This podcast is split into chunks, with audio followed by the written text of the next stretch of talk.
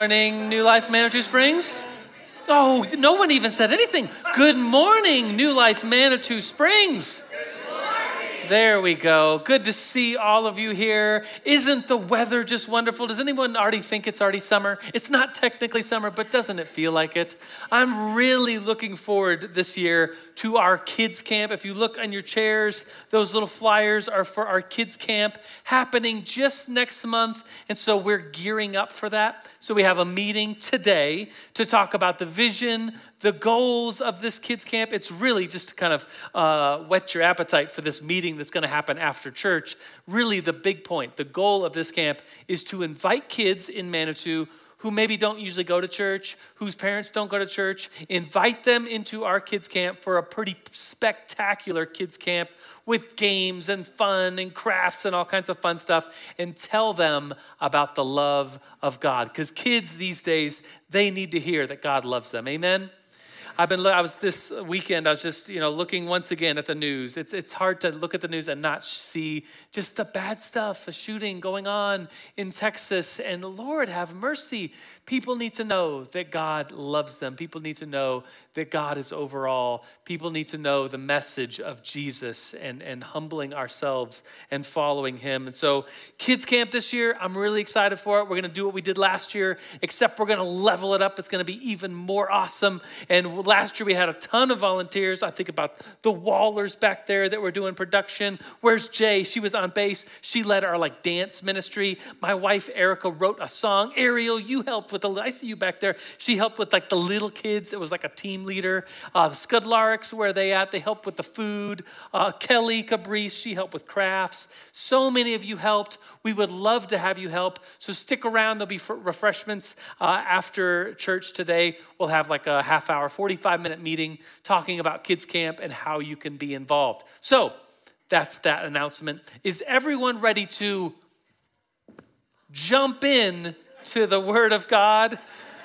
All right, jump in with me to the book of First John, not to be confused with the Gospel of John, although last week I said that they're the same author. We're going to look at a passage of scripture in First John chapter 1 verses 8 through 10 that talks about confession. And the title of this sermon is The Power of Confession. The power that, that is, is placed upon us when we confess, when we go to God, when we go to other people in our life, in our relationships, and we confess, there is tremendous power in that. So would you stand with me? We're going to read First John chapter 1 verses 8, 9 and 10. Just 3 verses, very simple but full of depth. If you take this message in to your life, it says this it says, if we claim to be without sin, so think about that. If you, if you, you go around, it's like, I haven't done anything wrong. I haven't sinned. I'm, I'm perfectly fine. I don't need God. If you claim to be without sin, John says we deceive ourselves and the truth is not in us. But then listen to this good news, verse 9. If we confess our sins, he is faithful and just and will forgive us our sins and purify us from all unrighteousness. Isn't that good news? And then verse 10, he goes back to the same idea of claiming to be without sin. If we claim we have not sinned, we make him, we make God out to be a liar, and his word is not in us. This is the word of the Lord. Thanks be to God. Christ is in our midst. Let's continue standing. Lord, as we pray to you, Lord, may this be true of us. May we confess our sin. May we be the first to go to you and say, Lord, we're sorry. We have sinned. We've fallen short. And Lord, this promise here in this verse says that you will forgive us, you will purify us from all unrighteousness. So, Lord, we receive this promise of yours. Lord, we're so grateful that this is the good news of the gospel, that if we confess, you will clean us, you will purify us from all sin and all unrighteousness. Lord, we thank you so much. We praise your holy name in the name of the Father, the Son, and the Holy Spirit. And all God's people at New Life Manitou shouted, Amen. Amen. Good job. You may be seated. Let me start off with a story about confession. And it's a story about uh, my boys. I have four boys. They were up here rascaling around, probably distracting you during the worship. Um, and it must be hard to be a pastor's son in a church of this size and just know that sometimes the pastor tells stories about you. So I'm going to tell a quick story, and later on I'm going to tell another story, uh, but I'm not going to say any of their names. It's just kind of a general, my boys. Uh, and, and this is kind of true for all kids. I mean, if you know kids, if you're a parent or a babysitter, you just, you just know that kids they, they're not quick to confess after they've done something wrong right so a couple uh, this is maybe a week and a half ago uh, right before dinner there was a candy wrapper in the middle of our mudroom floor, and it was fresh, like the chocolate was still gooey. And it was like a big king size candy bar. 10 minutes before, 10 minutes before we're about to eat the healthy meal that I'm preparing, someone in our house ate a king size candy bar. And I usually like go to Erica, my wife, jokingly and say, Erica, did you eat a king size candy bar sitting in the mudroom floor? And then the joke is, she's like, Yes, I was starving and I had nowhere else to go. So I sat on the floor and ate a chocolate bar. And it's just kind of a joke we have. Uh, but, but this time she wasn't around. So I called my boys in and I I, said, guys, who ate this candy bar? And they're all like, oh, what do you mean? What candy? What's, what's a candy bar? What's the, I don't know. Uh, who, what, what, do you mean? Who could have, I don't know. Who would have done that? 10 minutes? Who, wow, who would have done that? Like they all have no idea. One of them has chocolate all over their face. And so I'm like, guys, who did this? And, and no one, everyone's kind of silent. And I, I really, I'm, you know, we're all trying to be good parents, right? Those of you who are parents, we're trying. I'm trying.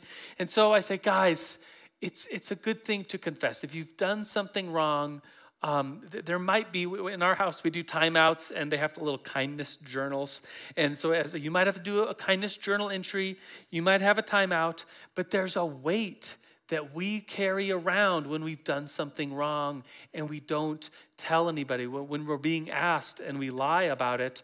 And so, guys, who did it? And I just waited for an eternity. It was probably two minutes, maybe three minutes. In a kid's mind, it was like three centuries had passed. And one of them, the one with chocolate all over his face, finally said, It was me. I did it. And so I excused the other, okay, other guys, you could go away. And we just had a quick conversation and said, you know, isn't it, don't, isn't it like you're carrying around a weight when you've done something wrong and you're lying and you're not confessing. It's like you're carrying a weight. But doesn't it feel good? Like once you confess and you say that it's you, there might be some, you know, you might have to do a timeout. You might have to do a kindness journal entry. That's what we do at our house. But doesn't it feel good to, to alleviate that weight? And yes, it, it was just a great parenting moment. Sometimes it doesn't always go uh, according to plan. But in that time, it was just like, yeah, that's what confession should be like. Confession is hard to do, but it's, it's important. Let me, let me show you this verse. Let's get into a definition of confession. I have a three point sermon. I know I wandered from that last. If you were here last week, I had a, what I have, a two point. And so many of you, you know, you emailed me, you called in. I can't believe, just kidding. No one called in, no one emailed. Uh, it's just on me. But I do have a three point sermon uh, for you today. The first point is just the definition. What, what is confession. What's the definition of confession? It's quite simply this to admit or to state that one has committed a crime or is, in, uh, is at fault in some way. It's that simple, just to admit or to state. So, what this verse is saying, we'll, we'll put up verse uh, John chapter 1, uh, verse 9, says this that if we just confess, and so if we just state, if we admit that we have sinned, He is faithful, He is just, and He will forgive us our sins and purify us from all unrighteousness. So think about the simplicity of that. If we just say we've sinned, then what happens? God purifies us from all unrighteousness. Is that pretty simple? Is that the gospel? Is that like, is that really, there, according to this verse, that's what we have to do. We just have to confess. And some of you in here are probably like, well, there's got to be more to it. Like, what about repentance? What about living a life with God? What about, uh, you know, isn't this kind of like a cheap grace to just say that you just have to say that you've sinned and God will forgive you? Well, that's what this verse is saying. And, and by the way, there, there is, you know, the book of John, John, uh, First John, we'll go into, you know, next week, the week, next week is Mother's Day, then we'll go into chapter two the week after that, and it will talk about John is commending us not to sin. It's actually a challenging letter. He said he goes into, uh, you know, we, we need to follow the commands of the Lord, but it all begins, what I want to say right to you right now, if you're if you're listening to this word of God, if you're reading the words and have this uh, in your heart, not just your mind, what the author wants you to know is it all begins with a simple confession. A relationship with the Lord, getting right with the Lord, begins with confession. And so, John 1, uh, verse 9 says, If we confess our sins, I'll read it again. He's faithful and just. He will forgive us our sins and purify us from all unrighteousness. You're like, doesn't it cost more than that? Isn't there more to it? Well, if the confession is real, well, of course, that would lead to repentance. Of course, that would lead to following God in his ways. But really, the good news is that it all begins with confessing to the Lord and letting his work, his grace, cover us from our sin. Let me tell you a story, uh, kind of a sermon illustration story. So, there was a son of a police officer in a small town. And the son got his driver's license and he thought it'd be pretty cool to go out Friday night, spin around town, peel out, you know, get the car going, see if he could do some drifting, trying to race around town a little bit. He does, he loses control of the car going at pretty high speed, crashes into the sign that says the city's name. The sign falls over, comes to a crash he fixes the car, he gets out, he tries to push back the bumper and, and kind of shine up where it was scratched, drives back home, lays in bed, is not able to sleep because he just knows like he's gonna be in so much trouble. How is he ever gonna pay for this damage? Next morning, the whole town, they're up in arms. Like, who did this? What could have, could this be somebody from the next town trying to get us? Who did this? Is this somebody that's mad at the town? So some people are bringing up, could this be an act of terrorism? Who did this? Everyone's talking about it at the diners. Everybody's talking about the coffee shop. Who could have done this? And days pass by and the weight of the world, could you imagine, is on this young boy who just got his driver's license and has made a huge mistake. So, with the weight of the world on his shoulders, he decides, I need to tell my dad. He goes to his dad, and it's something about dads. Like, dads kind of already know stuff. Maybe, maybe if, you, if you're a kid and you have a dad, your dad probably already kind of knows. Like, dads, we just have this sense about us, right, dads? And so the dad already knew that the car, something was funny about the car. The bumper wasn't just, you know, something was a little wrong. He was out Friday night. The sign fell over Friday night. The dad kind of already knew. But the son goes to the dad, full of repentance, confesses that he was the one that hit the sign and the sign fell over. And this good dad, who was a police officer, a loving dad, said, Son, I, I kind of already knew that it was you, and I've been waiting for you to come to me. And I'm so glad you did. But here, here's what we need to do uh, because I'm you know, representing the justice, I'm policeman here in this town. We need to turn this in. We can't just you know, hide it. We need to turn this in. But he said, Son, because you've confessed, I'm going to pay for all the damages. And isn't that like an image? It's, a metaphor of, of what this is all about coming to the Father, the most holy God, confessing our sins to Him, and then being filled with love and grace and God's faithfulness in us to cover us of all our sins. The life of confession, confessing before God, is where it all starts. But it's so hard to confess. It really is. It's not just for kids, it's for all of us. It's a hard thing to do. Point two is this it's, it's hard to confess. It really is. You know, our whole world right now is, you know, the, the ways of like there's a God and there's right and wrong in our world today, like that seems like it's kind of out the window right i'm seeing a lot of people nod their heads like it seems like the the, the gray areas of morality have have been and just keep increasing and increasing in our world today.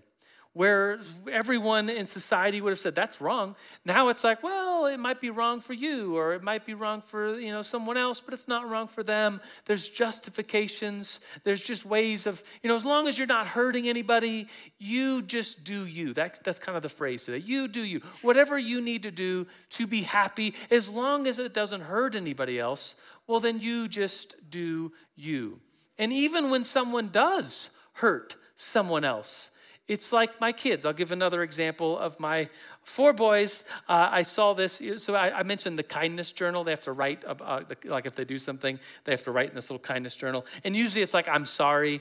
But a couple weeks ago, one of them like hit the other one in the stomach. I mean, this is like daily kind of stuff. Uh, one of them hit him in the stomach and then said, hey, you need to write a kindness journal entry about that. Wrote in his kindness journal, his apology was, I'm sorry your stomach hit my hand.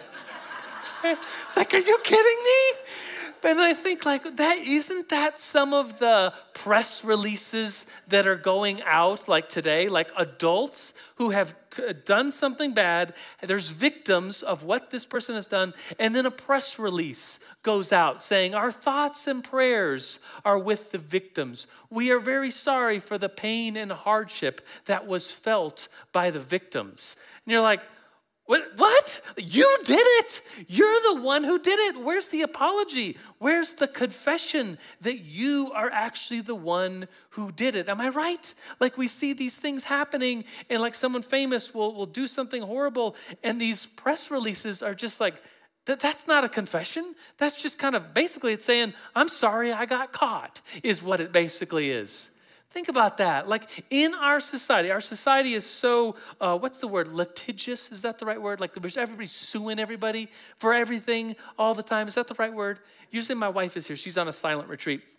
Uh, with some other girls, and usually she's the one that's like yelling out, Yes, you got it. So, so I need some extra help today. Anyways, litigious, that's the right word? Okay, thank you. Uh, we, we sue each other for everything. In fact, I was, I was reading the other day, there's this guy who, is, who is, has the most lawsuits that he's just like slaps a suit on anybody for any reason. He sues famous people for all kinds of weird things, and, and most of them are just thrown out, but he has the most court cases. Uh, he heard that the Guinness Book of World Records was going to put his name in their book for the most lawsuits, and guess what he did? He filed a suit against. I was like, oh my gosh, this guy's crazy. But isn't that like a reflection of our society? Like we're always thinking, oh, of court and legal things. And the in the legal advice world, lawyers will tell you don't ever confess. Like that's that's legal advice. A, a, lawyer will tell you that if a cop pulls you over, you roll down the window, the cop says, "Do you know why I pulled you over?" A lawyer will say, "The right answer is I have no idea why you pulled me over. I have none. What do you mean? there's a speed limit? I didn't even know what's going on. I have no idea about anything. That's what, like, lawyer advice for you is to never, ever, ever confess. But I want to tell you, as a pastor, that is horrible spiritual advice. That is horrible life advice to walk around never admitting, never confessing. Here's the verse. This is point number three. I've taken point number three directly from the lines of scripture that we read. It says, If we claim to be without sin, what, ha- what is it? We actually deceive ourselves. I'm going to tell you a story and kind of conclude this sermon with a story about a mission trip I was on years ago. I was a part of the, the college and 20 somethings ministry at New Life Church, and it was called The Mill. Any Mill people remember that? Oh, I see those hands. Um, and, and, and we, it was really fun in that time of life to go on mission trips, and I got to go on quite a few. And one of the mission trips was to India. And I was leading the team. I was a pastor on staff at that time. And so I was leading actually quite a few teams. I was kind of visiting the teams. And one of the Sundays, I got to go to one of the teams, and they asked me to preach at the church. And it was just a wonderful experience to, to preach in a foreign country through a translator. I picked a very simple uh, sermon. The sermon I picked was on a parable. And the parable, if you want to turn there you, now, you can, but I'll preface it a little bit more with the story. Uh, it's Luke 18 verses 9 through 14. It's the parable of the two people that go to the temple to pray. Do you know this parable? One is a religious leader, he's called a Pharisee, someone high up in the religious teaching world. the other is a tax collector. And in those days, a tax collector would be someone uh, of like uh, just a, a, looked down upon profession. In fact, someone that was kind of a traitor to God's people, like taking money from God's people to give to the Roman Empire. So, someone who was really looked down upon and a religious leader. They go to the temple to pray. And the scene plays out. I'm sure many of you know this parable. The religious leader looks down upon this tax collector, and basically his prayer is, I'm so glad I'm not this guy. And the tax collector, this sinner, he doesn't even look up to heaven. He says, Have mercy upon me, a sinner.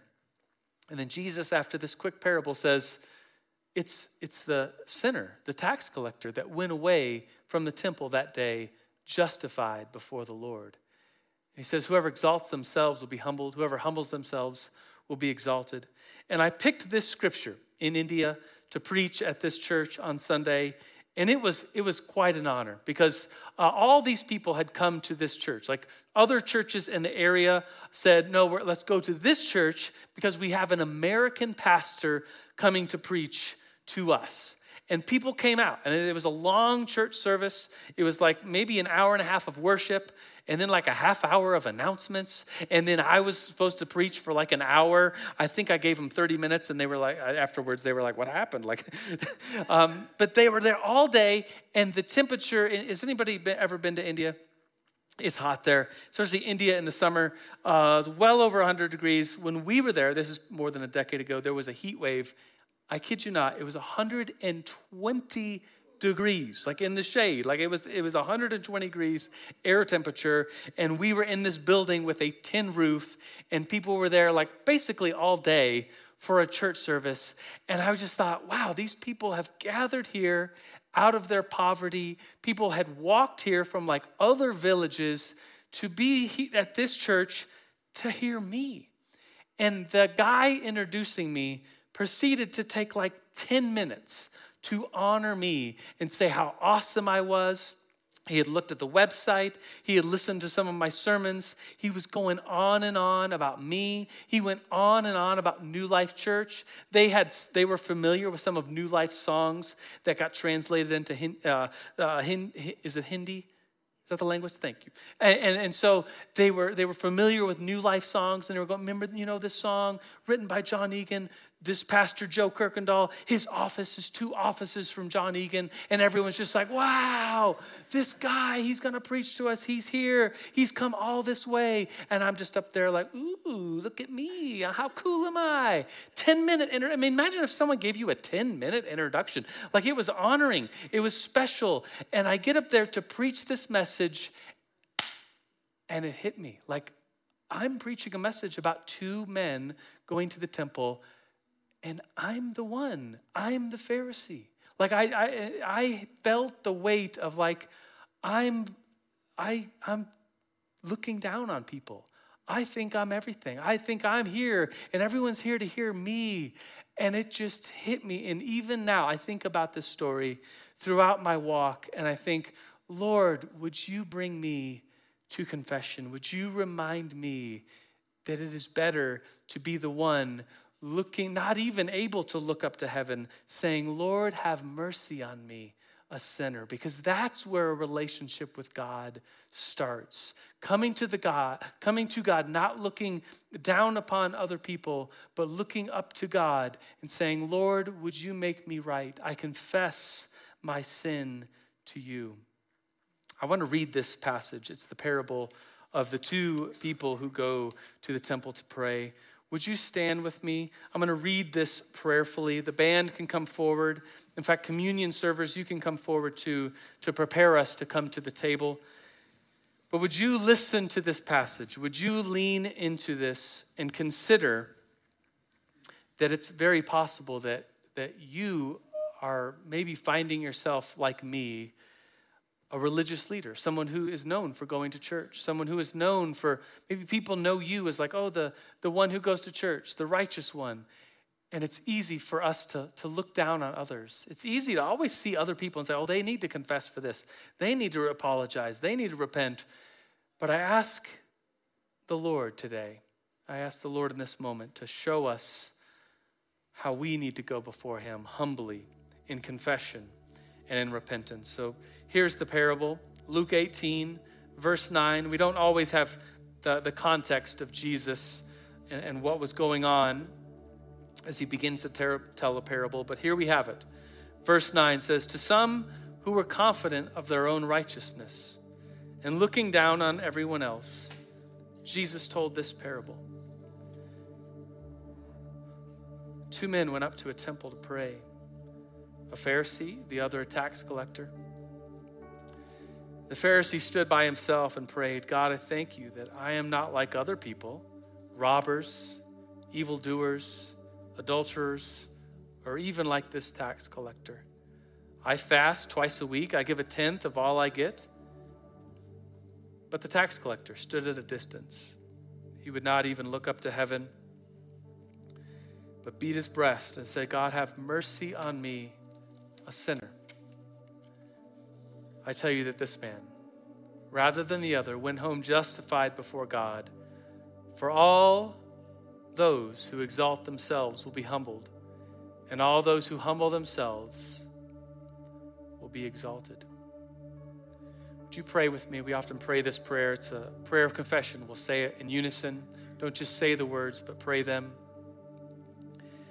Most merciful God, we confess that we have sinned against you in thought, word, and deed, by what we have done and what we have left undone.